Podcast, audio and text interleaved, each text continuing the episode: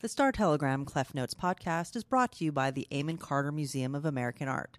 The museum presents the Polaroid Project at the intersection of art and technology, a sweeping overview of the Polaroid phenomenon featuring the work of more than 100 artist photographers, along with artifacts that helped make Polaroid a household name.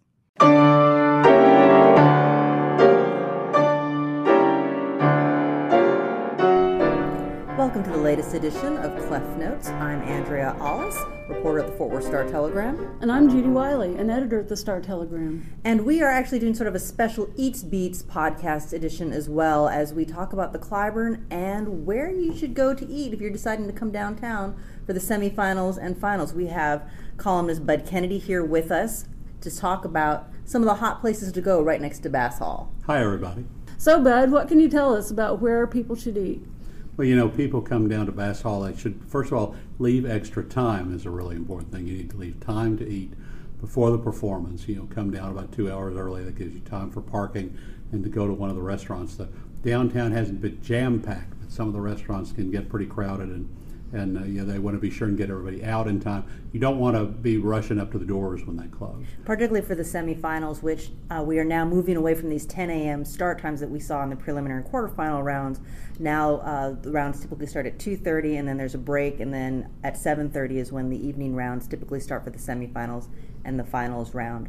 So, what sort of uh, restaurants are close by that you think can accommodate the Bass Hall patron that wants to make sure they get in on time to Bass Hall for the first recital? Of course, everybody knows there's a Cheesecake Factory chain location across from Bass Hall. There is. You know, one of the restaurants locally locally owned, Dallas owned, that coordinates with the Bass Hall is Bird Cafe. Bird Cafe is cat a corner. It's a local operator and menu. Uh, it, if, if you're uh, listening to this from Dallas, it has similar menu and offerings to Lark on the Park in Dallas on on uh, on the on the plaza. So, you know, Bird Cafe, uh, particularly, a lot of people don't understand Bird Cafe's night menu. It's kind of a gastropub where you order small plates, but Bird Cafe has a great lunch menu. So if you're if you're going to a a morning or noon performance, they have a great lunch and brunch menu on weekends. So uh, for a day performance, Bird Cafe is a great place to go to have a, a, a plate, have one of their sandwiches. They have a great like a artisan grilled cheese. They have some simple uh, chicken and steak and and then they're they're known for dishes like their rabbit pot pie and and dishes like that. So it's a, a gastropub with really good food. So if you're planning on going to say two rounds or two performances, say the afternoon performance and then the evening performance, they typically give you about two hours time in between. Is that enough time to go out and grab something, or do you need to just go to Corner Bakery, which is down the street? Well, I, that's enough time. You know, one place that's nearby that you can run to that's, that's used to serving the Bass Hall is Titina. Titina is in the Embassy Suites Hotel uh, across from Bass Hall, and uh, Titina is the, the hotel restaurant, but they're used to serving the food very quickly. They have a great uh, Penang curry, is a massaman curry. They have Thai beef salad. They have all the, the Thai food that you that you really love. One more, uh, you know, big plus for Titina. If you are driving in, you can valet park at the Embassy Suites, and if you dine at Titina, sometimes you get two hours free or maybe all of your parking free. And even if you have to pay for it, it's only fifteen dollars instead of twenty. So, uh, Bird Cafe, Titina are both within a block. I, I can vouch for Titina as well. I've eaten there several times over the years, and it's great. I have to say I'm a fan of their pad thai, and that's an added bonus tip that you gave us about the parking. What about after one of the evening performances? Are there places for nightcaps or where we should go get dessert aside from Cheesecake Factory, which I have to say I do like their cheesecake for eight dollars a slice. You can go into a food coma just by eating one piece of cheesecake. But what are some of the other options that uh, you might be able to do for a nightcap after the evening performances? I think Grace is staying open a little late to be sure and serve the you know, Cliburn competitors and goers at at the bar. Grace is the nicest restaurant downtown. It's the fine dining white tablecloth restaurant in the lobby of the Petroleum Club Tower on Main. They have.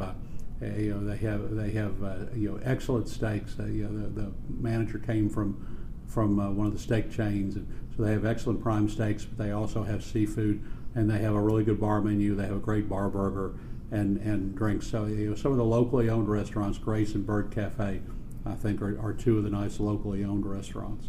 Uh, the uh, then we were talking about the, the early in the day performances. If you don't go to Bird for brunch, or if you're going down more than one day, definitely go to Yolk. Yolk in Sundance Square is a better breakfast uh, chain out of Chicago, and I say chain, but it's chef driven.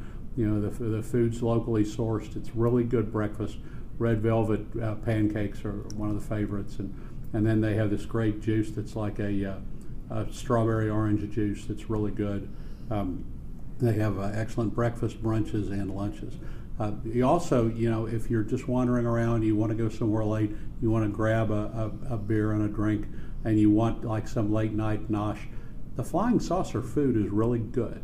You know, Flying Saucer has their patio out there on on uh, on Commerce Street. Everybody's seeing people with beer, but the you know the the pizzas, the sandwiches, and Flying Saucer actually has good salads. You know, it's a, it's another uh, lunch place that, that's that's uh, that's a really reliable choice. So Flying Saucer and Bird Cafe are are both owned by the Wynne family and the, the Flying Fish owners. So uh, Flying Saucer is another place with really good food. a chain, but a reliable one is Del Frisco's Grill. Del Frisco's Grill is just a half block from Bass Hall. Del Frisco's Grill has an inexpensive lunch menu with some combos for twelve or fourteen dollars, and that that's even on weekends. And then at night they have a, a lighter, less expensive menu than the big fancy Del Frisco's at the other end of the street. They have a prime steak if you want it, but they also have uh, salads and seafood and tacos, and they have a $20, $25 price point. So Del Frisco's Grill is in there close too. Either one of you like Mexican food? Love Mexican food. Tell us where we can find some. Well, the the, the uh, you know you're really close to Mi Cocina and uh, Taco Diner, which are the same company. Mi Cocina is more Tex-Mex, and Taco Diner is more Mexico City style. Uh, they both have broad menus with, and they they have uh, they have fajitas, enchiladas, but they also have have a lot of other really inventive dishes, and they also have a, have broad menus with good salads and and good lighter choices as well. Both have good brunch choices on Saturday or Sunday. I have to say, I love Mi Cocina's sour cream chicken enchiladas. They're probably my go-to every time I go to a Mi Cocina, whether it's the location downtown or one of their other locations they have in the Metroplex. What about for the uh, end party that they're having on June 10th? For the final round, uh, the public is going to be able to watch on a live screen in Sundance Square the final round, as well as the award ceremony that's going to be occurring right after that. What are some tips for people who are going to be hanging out in Sundance Square to watch that sort of final performance? I don't know exactly where the screen's set up when they do that, but uh, Bird Cafe, Del Frisco's Grill, and Taco Diner all have all have good patios on Sundance Square. You know, Bird, uh, you know, Bird may be the best perspective. Does a screen have like the back to the courthouse and faces the plaza? Um, I'm not sure exactly. I think it might actually be where they had the Main Street Arts Festival stage, uh, which was up against that one up against um, Starbucks. The Starbucks building, yes. Yeah. Okay. So so that would make either Bird Cafe, either either of the three patios be good, but probably the Bird Cafe patio. Bird Cafe also has an upstairs patio. Uh, well, you won't need the fire pit. It's probably not going to be the right weather for that. Probably but they not. have they have a second story patio.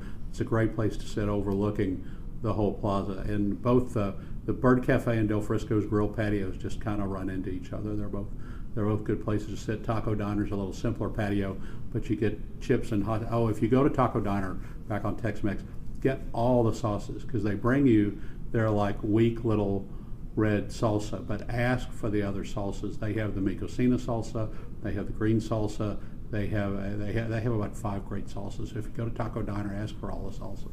Absolutely, I agree with that. They have some great salsas. Well, I feel like I'm ready to go out and get something to eat before the next. I'm starving. I'm I- starving. We probably need to head on out. Although I have to say, we usually don't get nearly as much time as everyone else to eat since we're following the competitors so closely. But Bud, we really appreciate you taking the time to talk with us about various places for Bass Hall patrons to go eat as they head out to the Cliburn semifinals and finals in the next week. You can go out and watch for the contestants and see where they go. There is that too. You never know what, what bar or uh, restaurant you might want to, you might run into a Cliburn competitor. For example, I know Martin James Bartlett said after uh, we saw him in the quarterfinals and the at the draw party, he was saying he was sampling the local delights is what he wanted to do, and he he's a big foodie, so he was going out. So you may run into our uh, British pianist. Absolutely. He was going to be sampling the wines, I believe, too, as well, correct? Yes, He's probably not having the beef rib at Riscky's, I bet. probably not. I don't think so, but you never know. you never know. Thank you both. Well, thank you, Thank Bud. you, Bud. And that wraps up our latest edition of Clef Notes, which is brought to you by the Amon Carter Museum of American Art. I'm Andrea Ahles, And I'm Judy Wiley. Follow us on ST Features. and we'll